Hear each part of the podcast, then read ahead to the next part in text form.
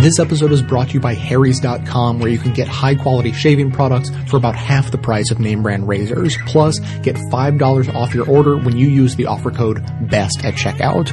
Now welcome to the award winning Best of the Left podcast with clips today from the Nantucket Project, the Thom Hartmann Program, the David Pakman Show, the Majority Report, the New Hampshire Rebellion, activism with the New Hampshire Rebellion, and the Young Turks.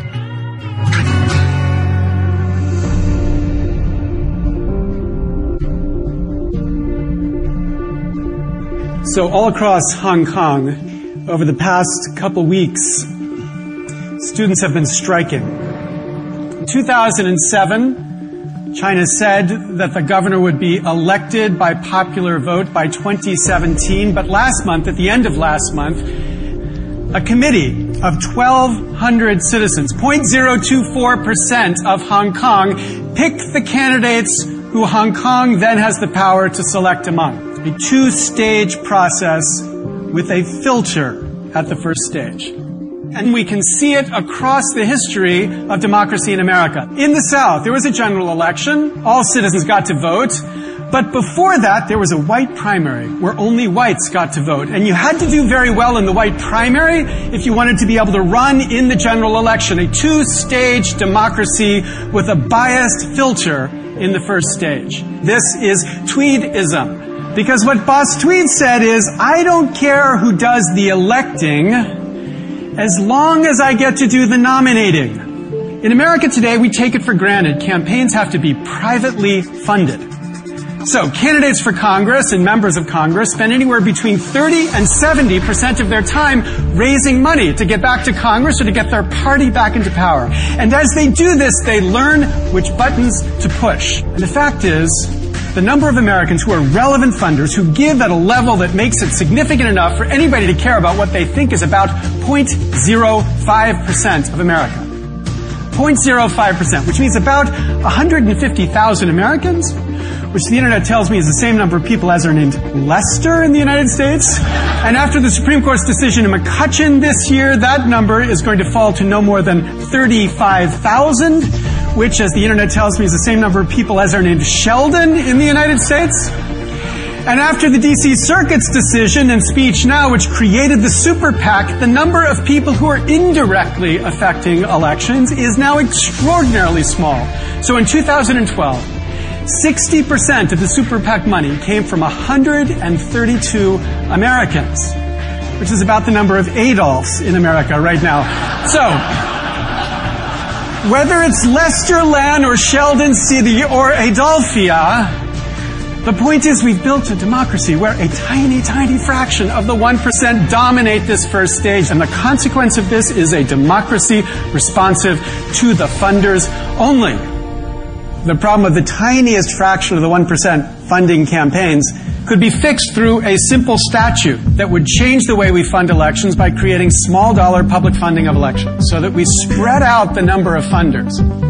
Just like the history of voting was to go from a tiny fraction of America who could vote to everyone who could vote, we can go from a tiny fraction who are effective funders of election to everybody who funds election, and Congress could do that tomorrow.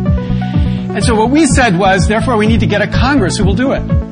We need to elect a Congress that would pass fundamental reform. What we're saying is we have one objective to change the way campaigns are funded. I want to be the Grover Norquist of reform. So we want to elect candidates who have committed to passing fundamental reform.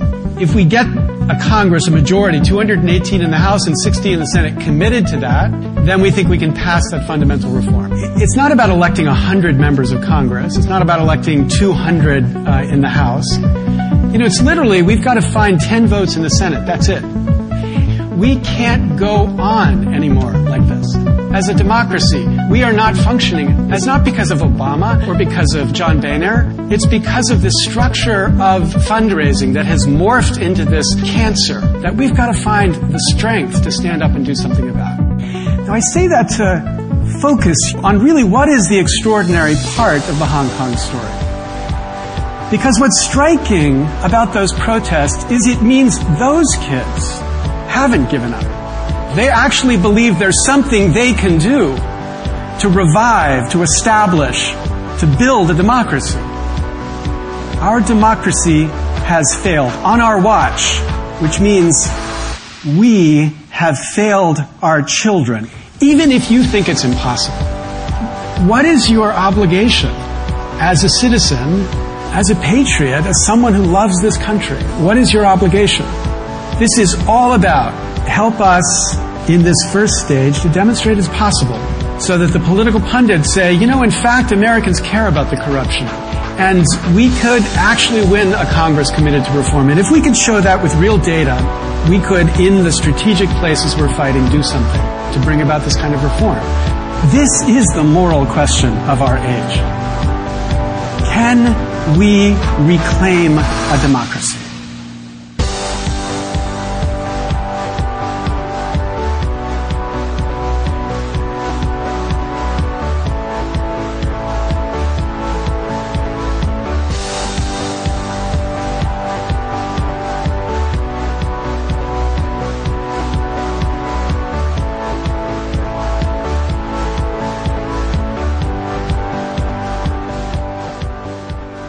Joel driving through Kansas. Hey, Joel, what's up? Um, well, my my question to you is, what if we're going to talk about money in politics, and we're going to talk about corporations? Are we not going to talk about SEIU, George Soros, Warren Buffett, those individuals as well, and numerous other billionaires on the left that also contribute? Sure. Why not?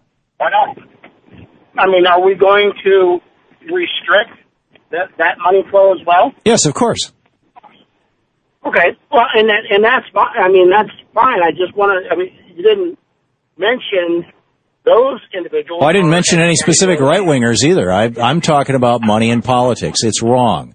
And okay. you know, in in in 1947, Taft Hartley specifically uh, forbade unions from participating in political activity unless they're unless they're uh, a majority of their members uh, supported it. But I would go a step further. I would say that unions, just like any other organization, whether it's a church, a 501c3, whether it's Karl Rove's uh, PAC, or whether it's Tom Steyer's pack, that none of them should be able to. That the money is not speech. Money, spending money for politics is behavior, and behavior can be regulated. And that behavior should be an absolutely equal level playing field. If a union wants to participate in politics or the Koch brothers want to participate in politics, the rules should be the same. And those rules after 1973 were pretty stringent. There were, you know, there were only particular, very specific ways that you could insert money into a political campaign, and it had to be highly transparent. And that has been devastated by the U.S. Supreme Court.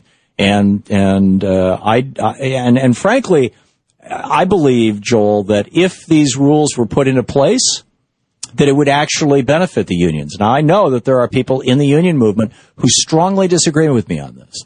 And, and in fact, there were a couple of Democratic senators and members of the House of Representatives who recently introduced an, an amendment to the U.S. Constitution that would say that the, the, you know, the right to spend money on politics is not a, uh, a free speech right, at least for for-profit corporations.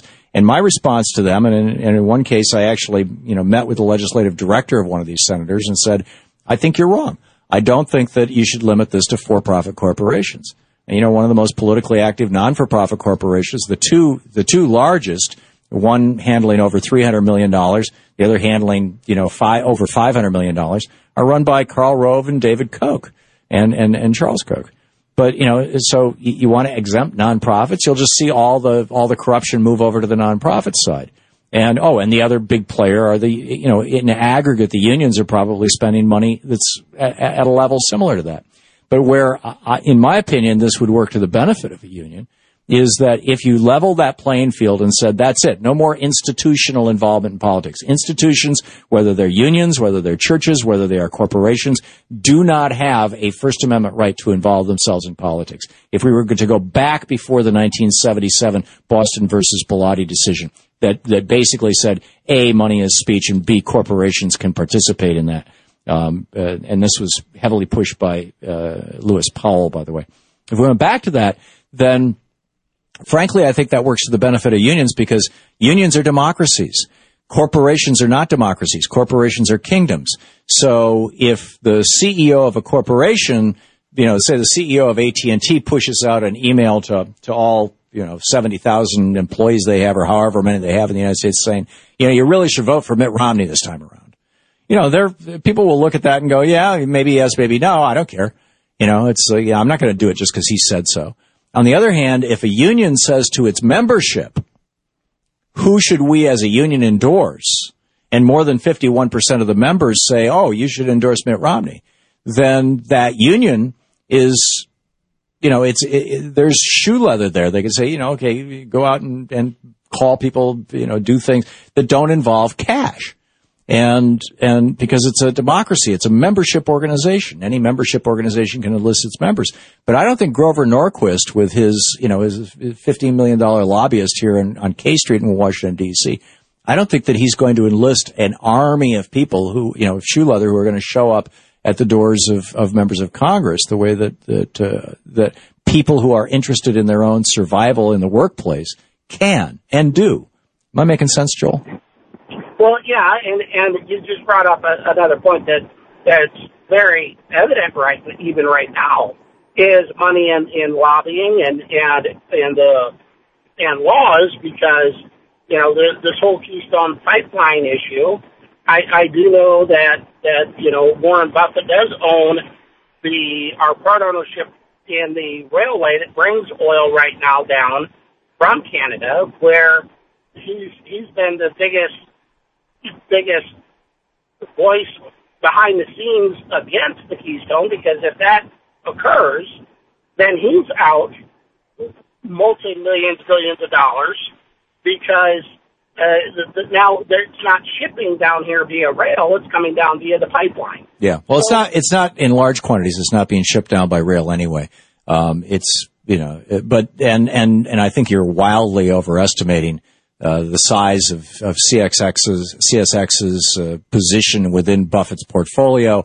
And then you're wildly overestimating the consequences of, of their carrying a lot of oil or not carrying a lot of oil. Right now, they're actually arguably losing money for Warren Buffett on carrying that oil because they're using these old 111 cars that blow up. And every time one blows up, it wipes out the profitability for the previous quarter. And it's happening more and more frequently.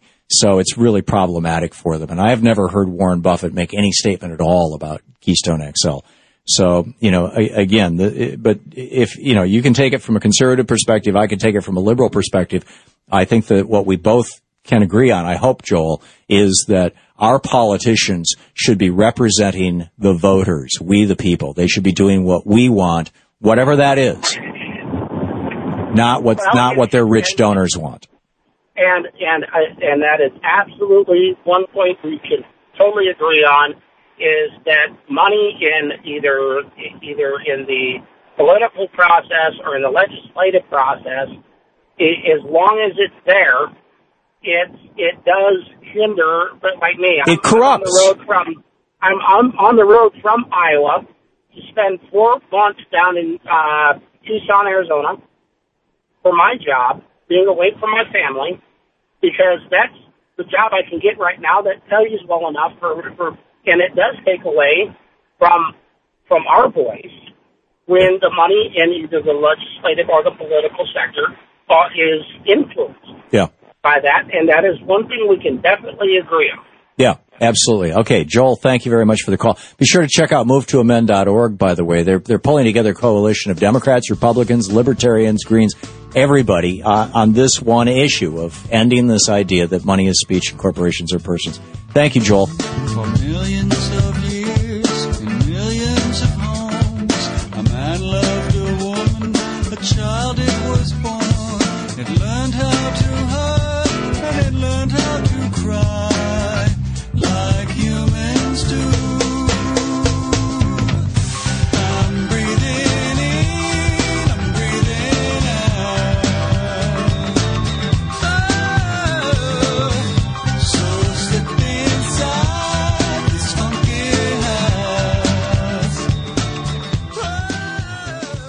About a month ago, we talked about how the uh, senators who voted yes to the Keystone XL pipeline had received about six times as much money as those who voted no from relevant industries.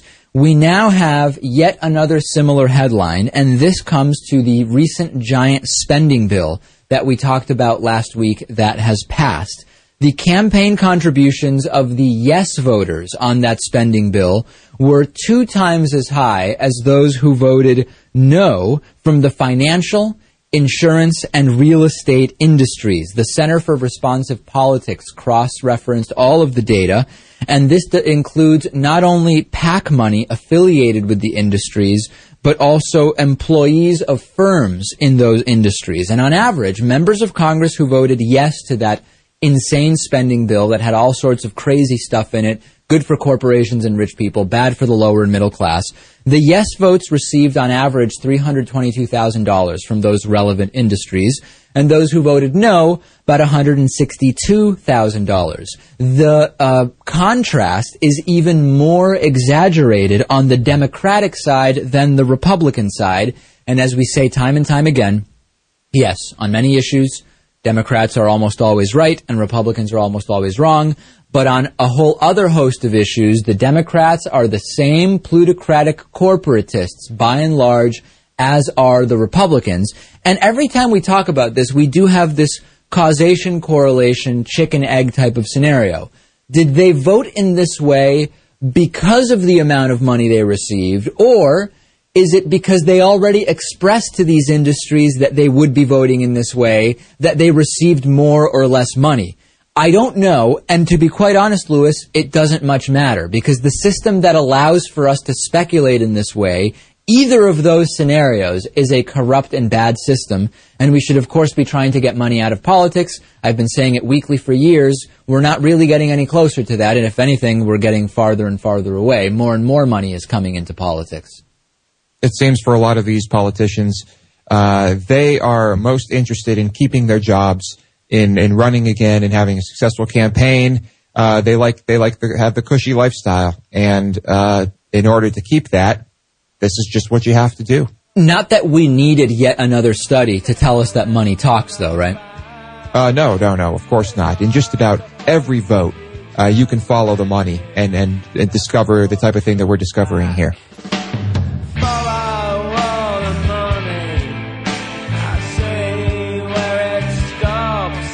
Everyone in America knows that December basically gets written off as a loss where everything goes to hell, and then in January, we all pick ourselves up, dust ourselves off, and start fresh, pretending that we didn't all just make complete fools of ourselves over the holidays. Well, Harry's.com has a suggestion about starting the year off right, and you may not be surprised to hear that it involves buying shaving supplies available at Harry's.com. And that may sound self-serving of them, but I promise it is actually very mutually beneficial. Harry's isn't just about better products that deliver a better shave, which they are and do, but it's also about a better purchasing experience and, most importantly, saving money, which most of us would very much like to be doing right now. Their blades are about half the price of name brand drugstore blades and shipping is free. Plus, and I am talking from about 15 years shaving experience, these are actually the best blades I've ever used. So go to harrys.com to try them out. You'll thank me later. And to help you with your first order, use the offer code BEST to save $5 off your purchase. That's just the word BEST, which you enter during checkout to save $5, and that lets them know that you're supporting this show at the same time.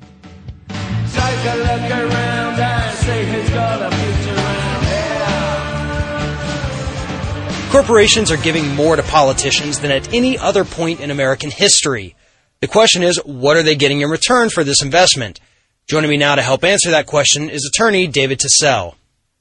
So, David, we've talked a lot on this show about how corporations are just pouring more money than ever into uh, political campaigns, into lobbying.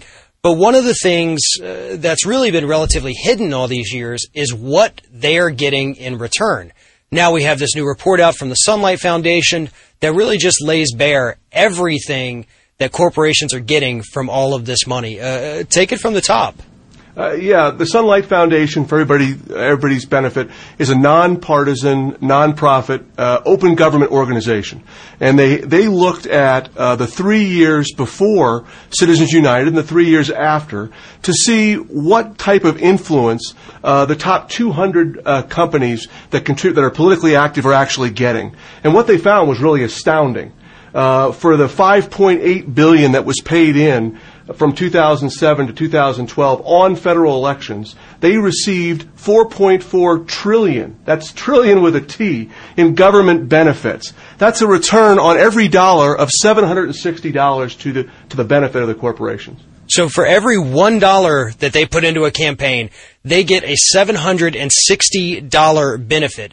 Uh, you just pointed out they're spending billions and they're getting trillions in return. And uh, on top of that, we also find out from the Sunlight Foundation they have, you know, as many as I think about 20,500 lobbyists, uh, you know, out there every day in Washington D.C you know, fighting for the, the, the interest of these corporations. I mean, th- these are not groups that are fighting on behalf of people.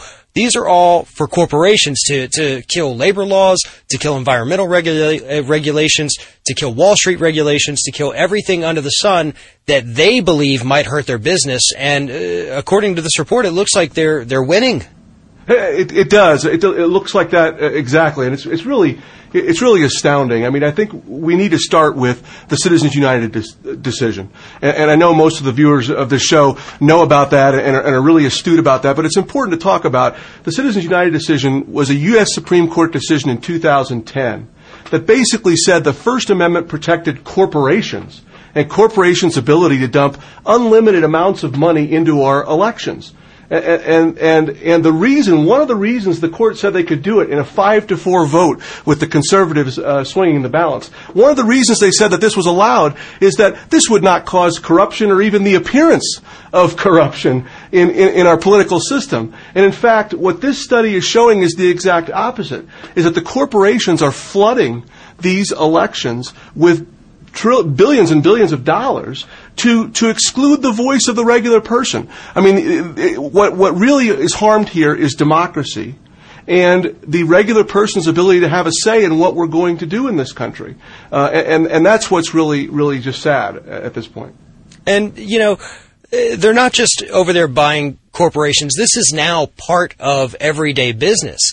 I mean, you know, they've essentially partnered with the federal government as if they would, you know, merge with another company in the same industry. You know, say now, uh, basically, instead of having Exxon and Mobil, they become Exxon Mobil, but now it's ExxonMobil U.S. Congress. I mean, that's that's that's really what's happening here. And, and, what's even worse, what's even scarier, Farron, is that we're not just talking about the Exxons and the McDonald's and the WalMarts. We're talking about the, the, the biggest. Let's look at the, what the Sunlight Foundation found is that the biggest winners of this corporate, uh, uh, the, this government bailout for corporations were the banks, were UBS, were Deutsche Bank, were were were all of the Credit Suisse and those are the three biggest. And, and they are not even American companies. We're talking about our government partnering with foreign corporations to their write laws and give money to them for their benefit at the expense of the American taxpayer. Something's gone wrong here, and there needs to be a change.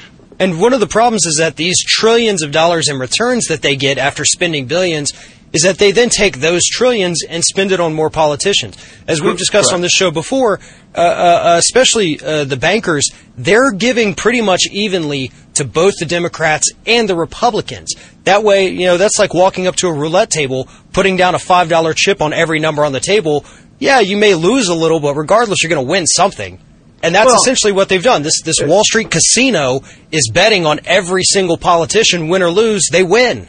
Right, and, but, but it's rigged. I mean, it's still rigged, which is it's not just betting, but, but the idea that there's not some, uh, that there's not some corruption or, or, or appearance of corruption that's being affected here, where the corporations, once they give this money, they at least have access to these politicians, whether they're Democratic or Republican. And once they have that access, they can sit down and say, you know what, if we don't get A, B, and C, which is what we want, we'll take our big pile of money and give it to the other side, whether it's a Republican or a Democrat, and you'll lose the next time around. That's the way this is working. So, yeah, is it is it a is it a bag full of money? Is this American hustle where somebody's got a, a, a, a, maybe sometimes it is, but but is that what we're talking about here? No, but we're talking about the ability of these corporations to control the congressman and the senator, whether he's a Democrat or she's a Republican or an independent.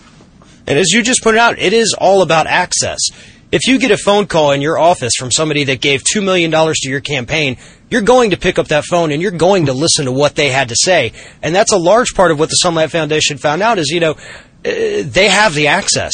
We don't have it. Right. I don't have it. I, I, don't have a lobbyist up there in Washington uh, fighting for anything that I need, but but these guys do, and they have the access. If they're not the ones making the phone call, then those lobbyists are up there making those phone calls on on their behalf. Right. I mean, and, and, time after time, the polls that are being done by uh, that are being done out there are showing that that the American people still have uh, some level of confidence in their own local government, uh, because be, the places that really aren't being affected by this flood of corporate money. But but but at the federal level, people just don't trust that their own their congressman or their senator is looking out for them. And and what happens is you have less turnout, you have less participation in the democratic process, and once you have that happen, you have a loss of a belief and a loss of confidence in our country as a whole. And again, that is something that really has to change. Our Constitution was not created to protect corporations that have no uh, lifespan, that have no purpose for being other than to make a gob of money. They're for the people and they should be protecting the people of the country. I used to think that voting was a patriotic chore. Election day was drudgery, the whole thing was a bore. Now it's a seller's market, the Supreme Court doesn't care. So I'm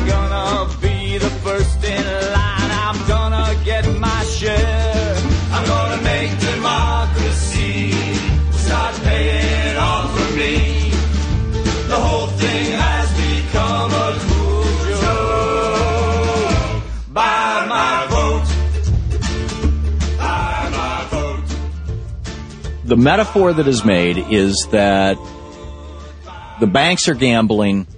We're, we're covering their losses. If they make a profit, they keep the profit. If they lose, then we pay the, we pay the loss. That's the metaphor. And it's an apt metaphor. But nobody would suggest that the federal government should backstop all of us if we went to Las Vegas. So, because I think that that kind of pushes the, the boundaries of an appropriate metaphor. So here's what I think is an appropriate metaphor. If you have a 401k or any re- reinvestment at all, any kind of retirement investment funds. And most Americans have something. Actually, not, about a third of Americans have something. It might just be $500 in a savings account, but whatever it is, if you've got, but in particular, if you've got some money invested in the stock market or the bond market, which by the way is much safer right now than the stock market, um, if you've got money invested in gold, whatever it may be, you've got some money invested. If this piece of legislation protected you and me the same way it protects Jamie Dimon and Citigroup and Bank of America and all these guys, it would mean that if your retirement account, say you got 10,000 bucks in your retirement account and it goes up to 10,300, you know, it goes up 3%. You get to keep the $300 and the 10,000. But let's say that the market uh, has a hiccup or a crash or something, and that ten thousand becomes nine thousand. Well, under these rules that are that were written by Citigroup by a by a lobbyist for them, under these rules, if they applied to you and me, and your investment, your your financial retirement fund at ten thousand dollars fell down to nine thousand dollars, the federal government would cut you a check for thousand dollars, make it up to you. They would do it out of a fund called the Federal Deposit Insurance Corporation, the FDIC. They would write you a check to make you whole. Now, do you see that happening? Do you see anybody suggesting, hey, you know, let's make sure everybody's investments are protected? No. The only investments that they want to protect are those from about seven banks in the United States. How much money did they have to spread around to get this? it almost doesn't matter because we're talking about if they can get government backstopping, if they can get the federal government to guarantee their derivatives trading, we're talking about hundreds of billions of dollars in derivatives. You're talking about tens of billions of dollars in profits. And the profit will radically go up once they can say this is an FDIC insured investment. I mean, it'll radically go up. So if you're talking about tens of billions of dollars in profit, spending a couple of million dollars on a few politicians is chump change. It's nothing. And that's the essential problem that we have in, in America right now. We have the best government money can buy. And that's the tragedy is when you try to have a government that's the best money government money can buy, it's going to be a damn poor government.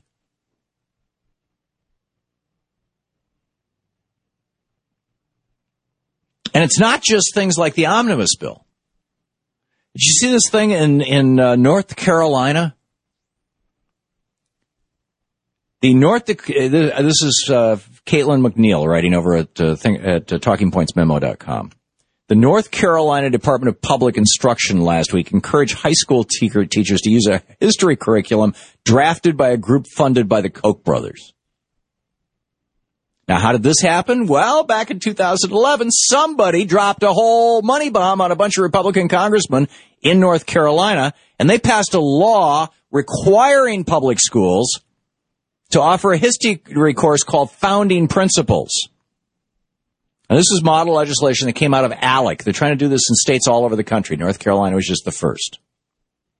So now the now the schools in the state have to teach this course called Founding Principles. Where do they get that course? Well, just by coincidence, from the Bill of Rights Institute. They they this, the state of North Carolina hired this group called the Bill of Rights Institute to write the curriculum. Who funds the Bill of Rights Institute? The Koch brothers. So what's the curriculum about? Well, the curriculum is about how, you know, the founders really didn't want a big government. They didn't want government to do things like regulate polluters and oil barons and you know that that kind of thing. You know, Obamacare really is not all that constitutional. It's really extraordinary. So if you've got enough money now in America, you can get a law passed in your state that says that every school child in your state has to take a course based on a book that you yourself wrote that rewrites the history of the United States. And it just happened in North Carolina. Coming soon to a state near you. This is the corrosive effect of money in politics. This is what Senator Sanders is talking about when he says we are becoming an oligarchy rather than a, uh, than a democratic republic. When oligarchs can literally buy a state legislature, and not just one, but many, when they can buy a state legislature and then they could, and then they can get that legislator to, legislature to buy a history curriculum from them, you no longer have a democracy.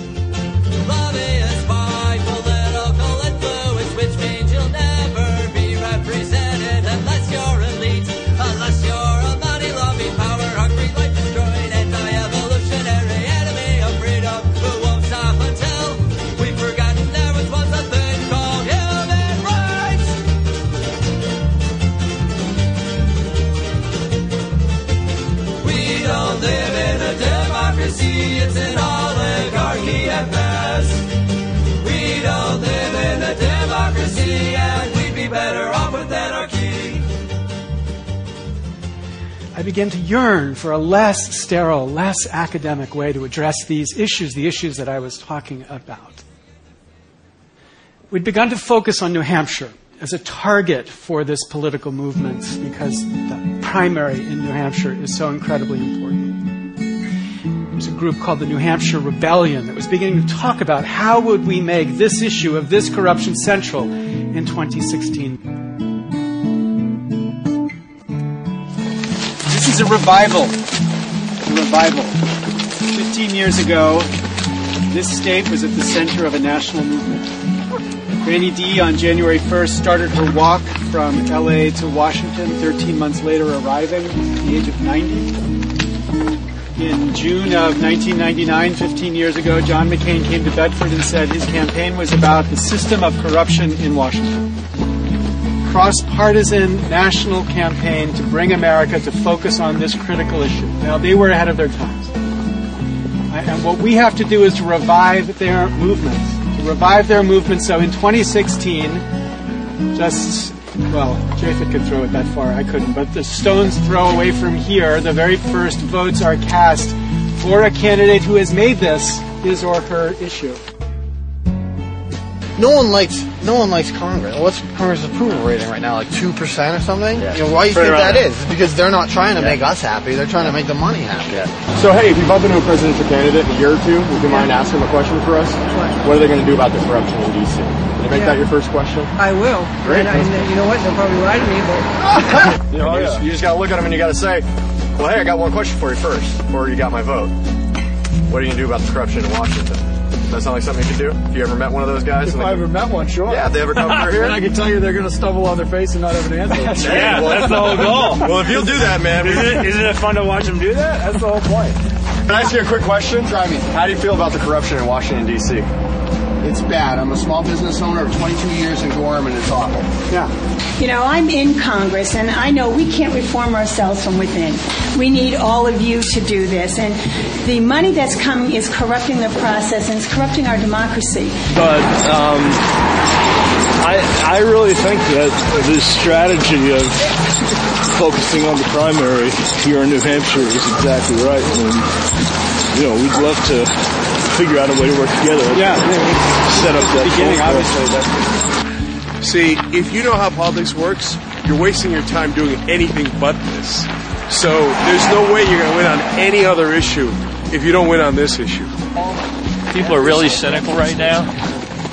They feel like their voice isn't being heard in Washington, that really big money is the one that runs the show. You know, the fix is in. They're frustrated by that. They think, and they're right, they think that it affects the kind of public policy that gets made.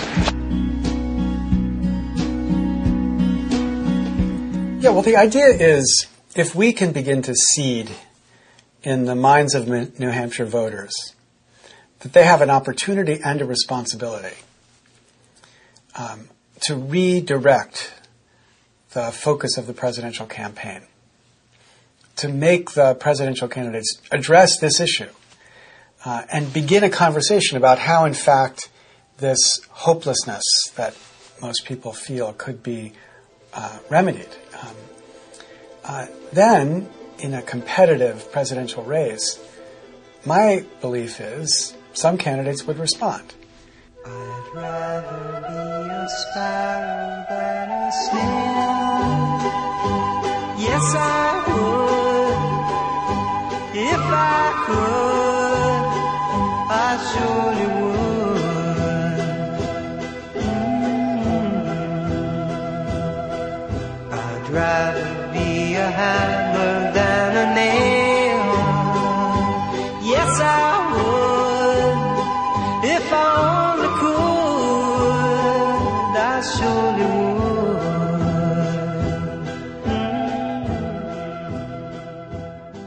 You've reached the activism portion of today's show. Now that you're informed and angry, here's what you can do about it. Today's activism, walk across New Hampshire with the New Hampshire Rebellion. Not necessarily literally. Inspired by Doris Haddock, aka Granny D, who in 1999 at the age of 88 walked from Los Angeles to Washington DC with a sign on her chest that read campaign finance reform.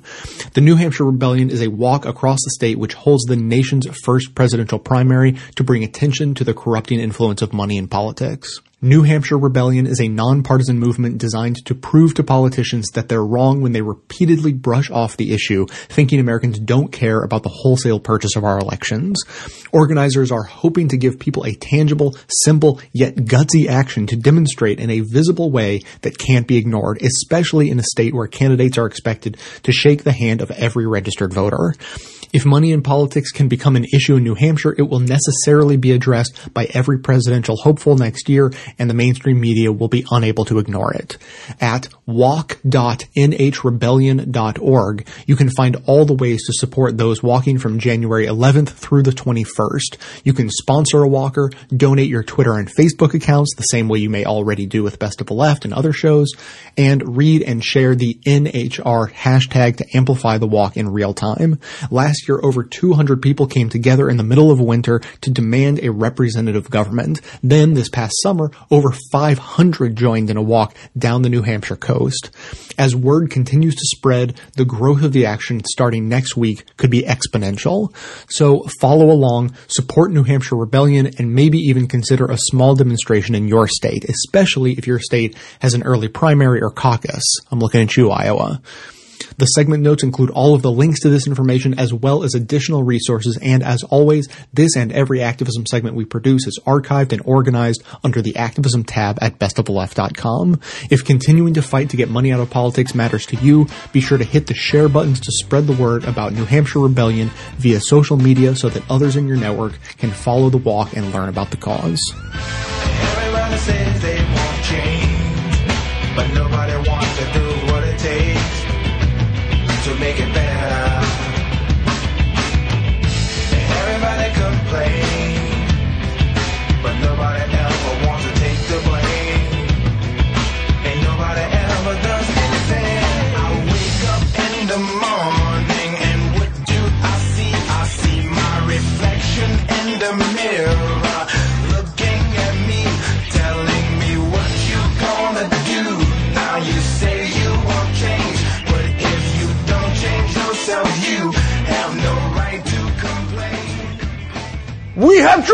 news!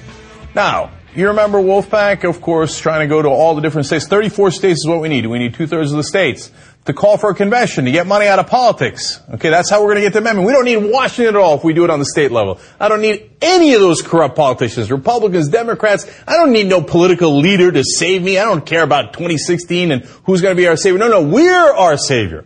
So of course we were told all along it was impossible. Then all of a sudden we put up Vermont on the board, which literally someone told us that was involved in Vermont politics was quote impossible, right?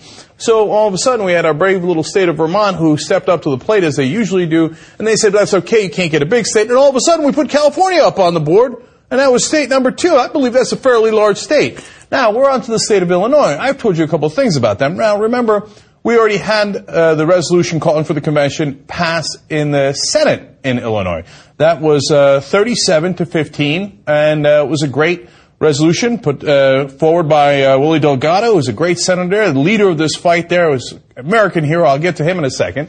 Uh, and we'd gone through committee in the House, and we'd gone through a lot of struggles and there was going to be a vote. We didn't think we had enough votes. We pulled it back, and then uh, we were supposed to have a vote right before the end of the year, and that vote just happened. I mean, you did hear the bugles, didn't it? Now, wait, hold on now, hold on. The problem with the, uh, uh, Illinois is that in their Congress, in their legislature, you need two thirds uh, to get a vote like this. I'm sorry, three fifths to get a vote like this. So 60%. Now, as you know from national politics, 60% is a really, really hard number to get, and the minority can block a lot of things. So in this case, you need 71 votes in Illinois' House, right? There's only 71 Democrats. Every one of them has to show up, every one of them has to agree, and every one of them has to vote yes. And then we'd like a Republican for a cushion, right? That would be terrific, and we'd reach out to a lot of Republicans. So did we get it? Boom! 72 to 40 by the skin of our teeth. But guess what?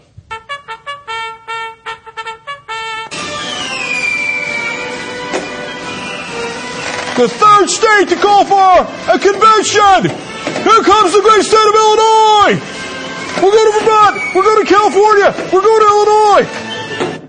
Oh, wear me out, man. Let me say all 34 states on one ship. Look at that map. I remember when that map didn't have any shining states. Now we have three that are on the board. Let me tell you about the American heroes in this fight. Uh, first of all, the legislators. Okay, they're the ones who voted for it. In essence, we're calling these guys our new founding fathers because they are rescuing our democracy by getting money out of politics. Delgado in the Senate was unbelievable. It, it, our state leader talked to him. He actually listened to him. This is what democracy is supposed to be like. And he said, you know what? You make a good point. I'll go ahead and introduce that resolution. Who says that on the national level? Who hears out a constituent? Isn't that amazing? He was an absolute fighter and a hero and a champion for that. Now, Representative Linda Chapa-LaVia was also fantastic in this fight. Uh, of course, uh, she led it and introduced it in the House. The Speaker of the House, Representative Michael Madigan, was a critical figure. Now, he is actually the longest serving speaker of any legislature in any state. And now that guy keeps his word. And that is very important. And he's one of the 21st century founding fathers as well. Also in the House, House Majority Leader uh, Barbara Currie, Representative Robert Martwick, we'll hear from him uh, in a second. Then Representative Robert Pritchard, Assistant Majority Leader uh, Representative Art Turner Jr., Representative LaShawn Ford, the Judiciary Committee Chair Elaine Nekritz, and then the 45 representatives who co-sponsored SJR 42. Uh, this is how we do it, man. In every state, you got to get brave, uh, heroic legislators who actually care about the citizens, who care about their constituents, who hear them out. They got call after call. You th- what, do you, what do you think we were doing? okay, I mean, we have been attacking the whole time.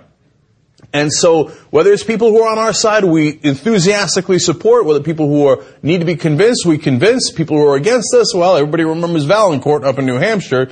Uh, you're going to have to remember him because he's no longer in office, right? So we do the whole range of activities here, and we unleash the wolf pack in Illinois. That's where they got the famous nickname, the Mountain Army. When one of the people working at a legislator office said, "Who is this Mountain Army you have?" Another person in the legislator's office said, uh, I don't know how I'm getting all my constituents calling me. I, have never seen this kind of calls, right? By the way, when we started in Illinois, a lobbyist, this is literally true, a lobbyist came up to one of our uh, workers, one of our volunteers, and said to him, Oh, you're going to try to get this, it, with, all this entrenched politicians in Illinois, and the way things are done, you're going to come in and bring in a new resolution that's going to call for a, a convention to get an amendment to get money out of politics. He literally laughed in our face. Who's laughing now? Illinois is on the board. All right, now let me go to those legislators who do such an amazing job here. Uh, we're going to start with uh, Representative Currie that I told you about. Uh, initially, she was a little reluctant, but she's going to explain here why she switched over and decided to support it. So any effort to overturn Citizen United is one that I feel I must support. I would prefer the federal Congress to decide to offer an amendment through the states that would overturn Citizen United. They don't seem likely to do it at this point, but it is fair to say that in the past, many times when a a proposal like this reaches a critical number of states supporting it, Congress wakes up, smells the coffee, and does the right thing. See, there's a growing recognition about state from state legislators saying, "Hey, you know what? Congress ain't gonna do it. If we don't push them super hard, they're just gonna sit on their ass. They're not gonna do a damn thing about it. It's time to start pushing." So now we go to Representative Chapa-LaVia, who again was heroic in uh, shepherding this process through the House. Let's go to her. There exists over 700 state application on a variety of issues, including those from 49 states previously passing resolutions and 45 states with current applications. Only conventions called on the same issues are counted together, which is how we know that the convention scope will be limited to a single issue once convened. There there have been over 233 state conventions to amend and adopt state constitutions with zero, once again, zero runaway conventions, which is just a conspiracy theory promoted by certain society. If you could take 10 applications on issue A, 20 applications on issue B, and 4 applications on issue C, count them together and call them a convention on those three issues, we would have, have already had a convention. Now, I love what she's saying there because she's putting down the conspiracy theories. Oh my God, you're going to get a runaway convention. They try to scare people that way. And she explains that that is not possible because of the facts that she explained there. No, it is for a specific purpose. We're going to get money out of politics. 95% of Americans agree with us. Yes, there's heroic work done by the Wolfpack volunteers, which I'm going to tell you about in a second, right? But it, it gets easier once it's introduced because it's hard for a legislator to say, I disagree with 95% of my constituents. So I'm glad she knocked down that conspiracy theory here, and then she makes another case here. So it has to stay within the scope. And please remember this. With the undoing of Citizens United, today, as we sit here, Anybody from around the world could take Alina Chapa-LaVia or Joe Sosnowski or anybody and give you two billion dollars and run you for president of the United States, and we wouldn't be able to do anything about it. Our politics and policy in this country is not for sale. Please allow us to have a voice at that convention. Not for sale. I love it. Love to hear actual legislators saying the same things we've all been saying together. And, and we've been shouting it from the rooftops now. They're beginning to as well. Let me go to Representative Martwick here. I don't think there are very many people in our country or even in this in this body here today that would suggest that the ramifications of the Citizens United uh, decision has been healthy to our process. It has taken a government that was founded on the principles of by the people and for the people and then put it in the hands of secret money. Well, it's time to end that. And it was an excellent case he made about the problem. So what's the solution? Let's hear him out on that. I also find it fascinating that the framers of our Constitution, in their infinite wisdom, put this tool in for us to take advantage because they knew that future generations of Americans that they would have the confidence in them to do the right things just as they did the right thing when they put together the Constitution that we now so enjoy. You see, this process is in the Constitution and it's in there for a reason because the founding fathers knew we would need it at some point. This is that point. Now, let me tell you about the volunteers. These are also American heroes. One of the guys said, and I love these, they're real citizens, man. They're, they're not lobbyists. They're not lawyers. They're not trained at this. They're not politicians, right? One guy said, hey, listen, I was tired of just getting drunk and doing nothing. I thought, you know what? Why don't I just do something with my life and try to get into the battle and see if we can make a difference? And it turns out he did. That guy made a ton of calls, convinced legislators, that's why we won. And he said at the end, I'm proud that I decided to sign up with Wolfpack because this victory is the greatest thing I've ever been involved in in my life. And that's what you have to understand. A lot of people think, oh, it's hard work. Yeah, it, it is, no question. But when you win, nothing feels better. When we sent that Wolf t- uh, Team 6 uh, up to New Hampshire to go get Vaillancourt, when we went there, uh, sent them there to support our guys in Vermont and New Hampshire and we won, oh, that felt good. When you get legislators to change their mind, that feels phenomenal. When you finally get the victory, you feel like you're part of change because you are. You don't need a magical man, whether it's Obama or anyone else. You actually can actually put your own walking boots on and make a difference. So along those lines, let me give you these volunteers. Our state leader uh, in Illinois is Richard Diesel Lake, and uh, he's also our membership outreach coordinator. And no one works harder. He's the guy that in the beginning he's like, well, if it's just me, it's just me. I'm going to pick up the phone and I'm going to start making phone calls. And he went down the list and called all of the senators in, in Illinois. And he's the one who got to Delgado and started talking to Delgado. And he convinced Delgado. And Delgado said, hey, Diesel, you're right. Let me introduce it. But that could be you. Diesel isn't some sort of political wonk or lobbyist or anything. He's just a guy who wanted to make a difference. He convinces a state senator, and off we go. And you know what happened? He gets a little bit of success. More people call, uh, join in. They start making calls. They get some success. We pass it in the Senate. More people join in. And now all of a sudden, Diesel's got a mountain army. Okay? And these are the guys who did an unbelievable job in Illinois. He, here they are, the organizers. Susan Reed Singer. Derek Doc Daniels. He's also our bannerman in Chicago for TYT. I like their nicknames, right? You know me, I love that. Kit Cabello, and then Murray the Merciless Bowie. Matt Cotton, Vince Word Slayer Wallace, Sean Kimbrough, and W.L. Fort. Now here are the volunteers. Jerry Ryberg, Jamal Lawson, Kira Elliott, Tara Tanon, Maurice Randall, Osamudayan Okundaye, aka Double O.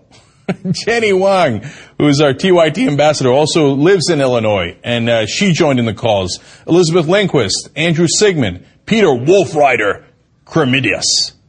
I think I said your last name wrong, but it sounds badass either way. All right, Allison Kruger, Stephanie Adams, Roger Hanson, Deborah Daniels, Kara Daniels, Ronnie Blood Oath Sandick. This is your mountain army. Wait a minute, what is this? What is that last name on there? Cenk Uygur. And the entire mountain army. Why am I on the list? because I decided that I was going to uh, get in. We were so close. We had 67 votes that we knew for sure we were going to get, but we need 71. So the entire Wolfpack team from all across the country joined in on the calls, and so did I. And I got to tell you, the first time I started doing the calls, I got nervous. Isn't that funny? Because like, so it's perfectly normal. Everybody gets a little nervous. Like I'm about to call people and in their house. I'm coming to their house. but once you make a couple of calls, you're like, oh, okay, that wasn't so bad. And here's a citizen talking to another citizen. And, and one of the people I talked to, she's like, oh, that makes a lot of sense. I'm going to support you. I put the phone down and I was like,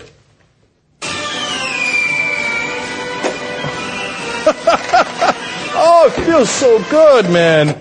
So do something good for yourself. Join this effort, man. I can't wait to read your name in the next state that we get. Okay, because we're going to keep on going. Here, let me show you a picture, by the way, from uh, the day that they celebrated the victory. Just a couple of the guys out there, uh, and Diesel's over there on the right. A bunch of the guys who've been working super hard in Wolfpack, Illinois. They got it done. Do they look like lobbyists to you? They're not lobbyists. Okay, they're regular guys just like you.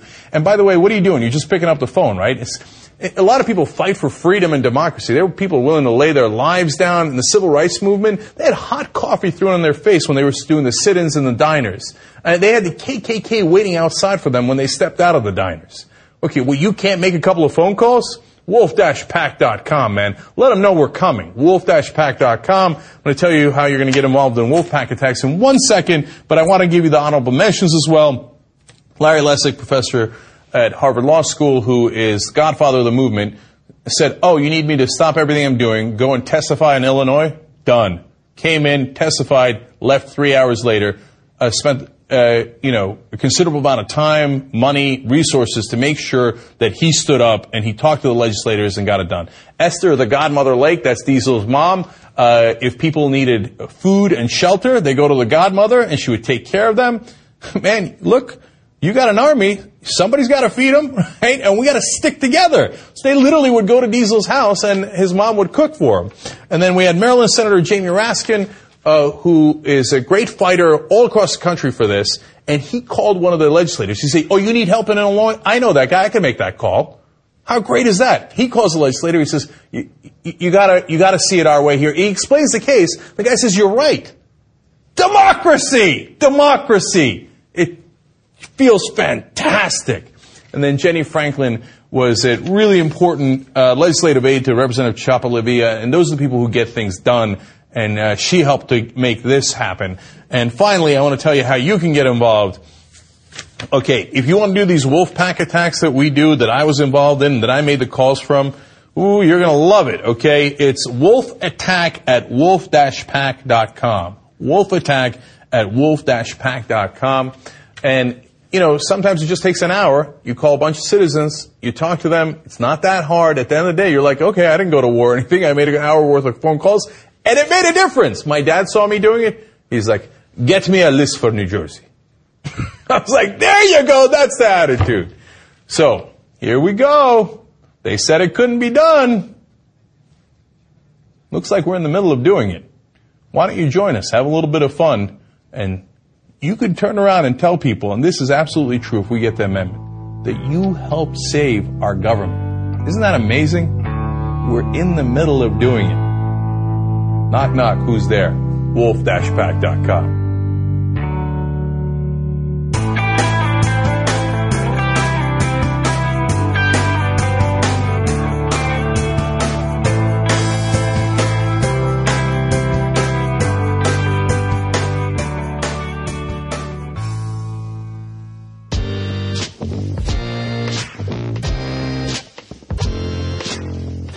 Jay, from Cleveland, yet again.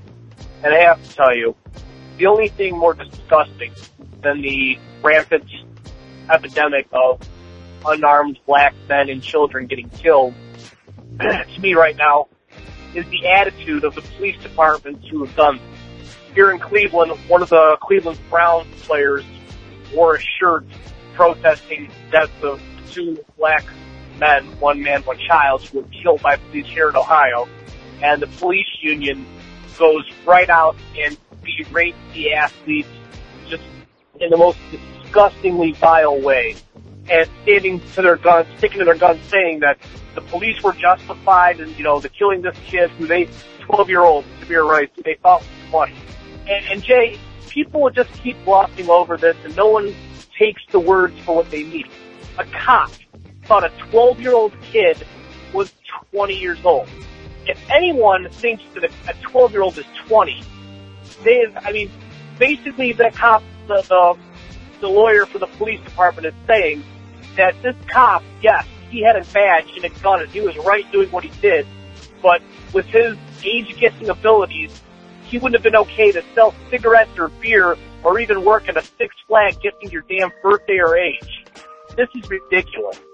How these people could even fix their face to justify what was done instead of saying, yeah, you know what? A prior police force fired this guy because he was unfit to police. You know, if the police want to actually try to improve relations, they need to improve their performance and their attitude. I've been talking to Wade as much as Wade and I can, different schedules make it hard. But when you get someone conservative like Wade, very progressive like me, coming to agreement that this is just disgusting, guess what?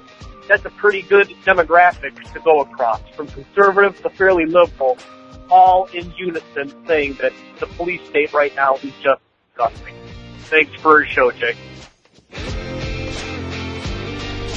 This is Nathan Heavenstone from Boca Um, I just want to say something to um, my fellow white people. Um, so I have uh, my profile pic on numerous places right now, is um, including Facebook and I think Twitter, um, is a thing that says Black Lives Matter. Um, and I have routinely gotten comments on seen elsewhere people trying to say all lives matter. Yeah, of course all lives matter, but um, it's not all lives that have become targets. Cops haven't declared open season on all lives. That's what Black Lives Matter means. It's open season on Black lives for cops and for others too. George Zimmerman, after all, wasn't a cop. He got off. But of course, it's black lives that have been killed by cops all throughout the country and black lives that have been taken. So if you want to be part of this protest at all, be an ally and not an asshole. Shut up and listen and stop trying to appropriate the message. No one is denying that all lives matter. We're just recognizing which lives have been declared a target. And it's not all lives, and it's not white lives that have been declared a target. That's all. Thank you.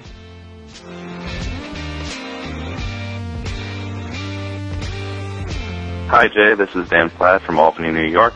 Wanted to leave a more functional call in response to the questions about nurses striking.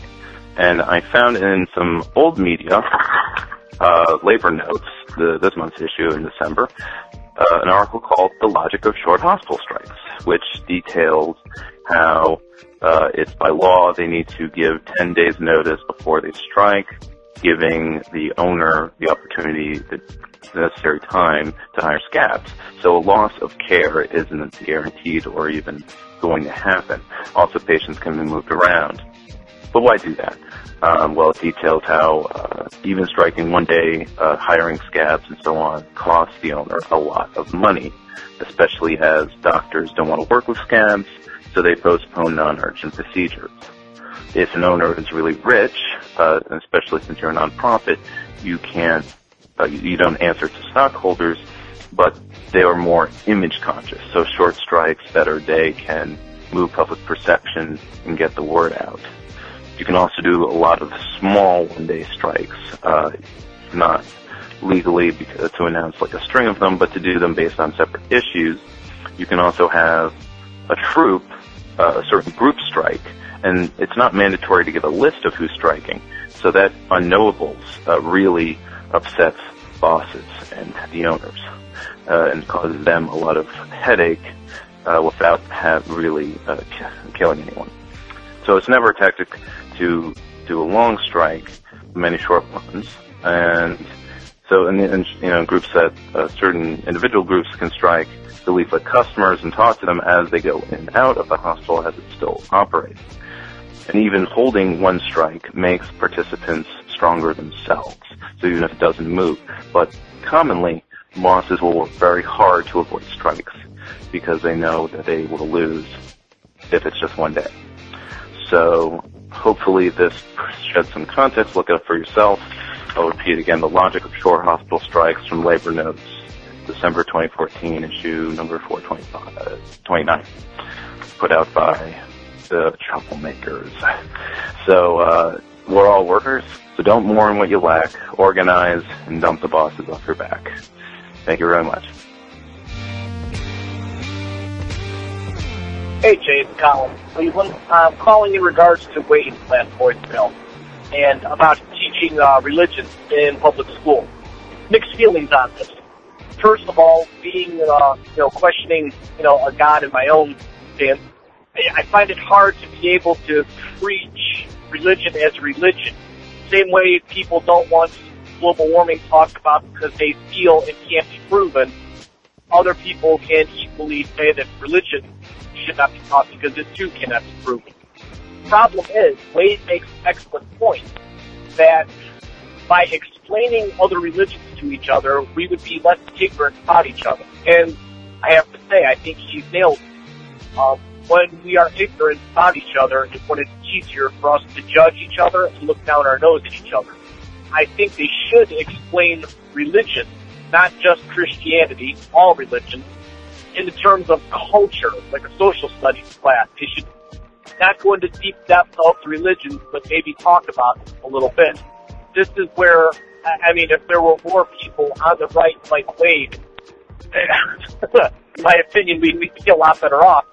Because unfortunately, Wade's thinking seems to be very pragmatic and very ahead of the curve. I think in, the field of most conservatives, Wade's intellectual and too tolerant to carry a lot of water in the majority of the camp, which is bad for his camp. Because, I mean, it's no secret that Wade and I have grown into a pretty good friendship and we've had some great long talks, but I'm just, I'm telling you, people like Wade are a great asset to the conversation and to society. I mean, Jay, Wade and I disagree on a lot, but he and I have long conversations, you know, while we're, you know, on our earpieces while we're driving. And I'm telling you, it's just, it's amazing to find someone who is actually open-minded and will listen to some facts and, uh, and debate a little bit without being deeply entrenched. It's, uh, very refreshing, and I just wish more of this country was like the conversations I have with Wade. Jay, again, I would have never met him or talked to him without you show, so please keep doing what you do. Thanks for listening, everyone. Thanks to the volunteers who helped gather clips to make this show possible. Thanks to Katie Klabusik for all of her work on our social media outlets and activism segments. And thanks to all those who called into the voicemail line. If you'd like to leave a comment or question of your own to be played on the show, the number to dial is 202-999-3991. A couple of things today. First, just a real quick note, sort of an explanation. This episode is going out like a day late, basically. And the reason for that was what I described as nearly catastrophic technical difficulties. Just to give you an idea, that uh, I, I was explaining to Katie that you know the show's going to go out late, so just be aware of that. And I explained to her what I had to do to get my computer ready to make this show, and her response was simply, "That sentence makes my head hurt." And then said that uh, she's like, I, I I understood those words as being English, but aside from that, you know, not, not so much. So, you know, if you were one of the very few people who really noticed actively that this show is late, my apologies. Uh, that gives you a sense as to why. Secondly, though, I wanted to talk a, a more, just a bit about Granny D. If you uh, noticed, I was I mentioned her in the activism segment in today's show, and when making this episode, I, I did a little bit more research on her, just a bit, just scanned her Wikipedia page, basically, and I wanted to read something to you about her arrest at the Capitol. This happened in April in the year 2000. And so she and 31 others were arrested for reading the Declaration of Independence in the Capitol building, and she was charged with the offense of demonstrating in the Capitol building. And it was said to be a peaceable assembly, but the demonstrators were arrested by the Capitol Police. And so then I wanted to read what she said when she was taken to court. So she entered a plea of guilty and then made this statement, said, Your Honor, the old woman who stands before you was arrested for reading the Declaration of Independence in America's Capitol building. I did not raise my voice to do so, and I blocked no hall.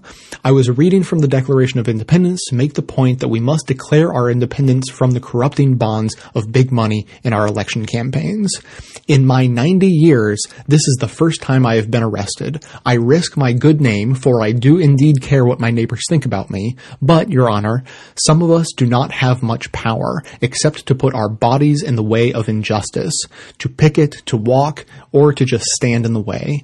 It will not change the world overnight, but it is all we can do.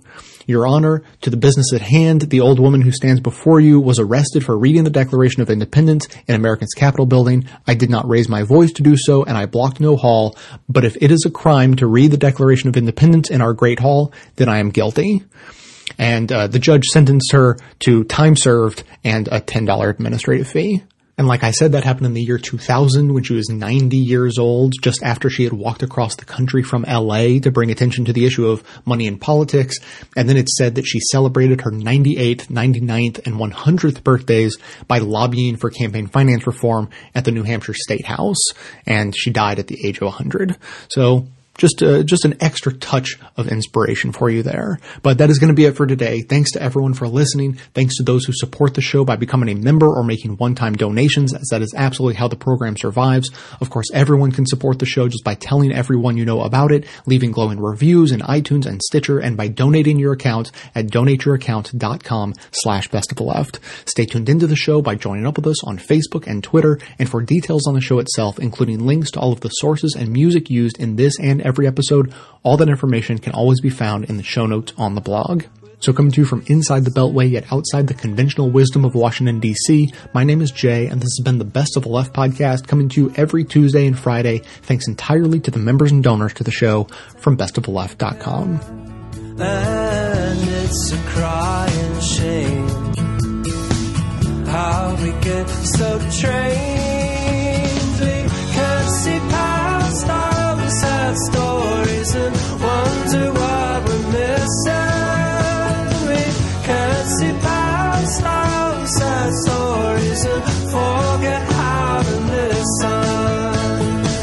We can't see past.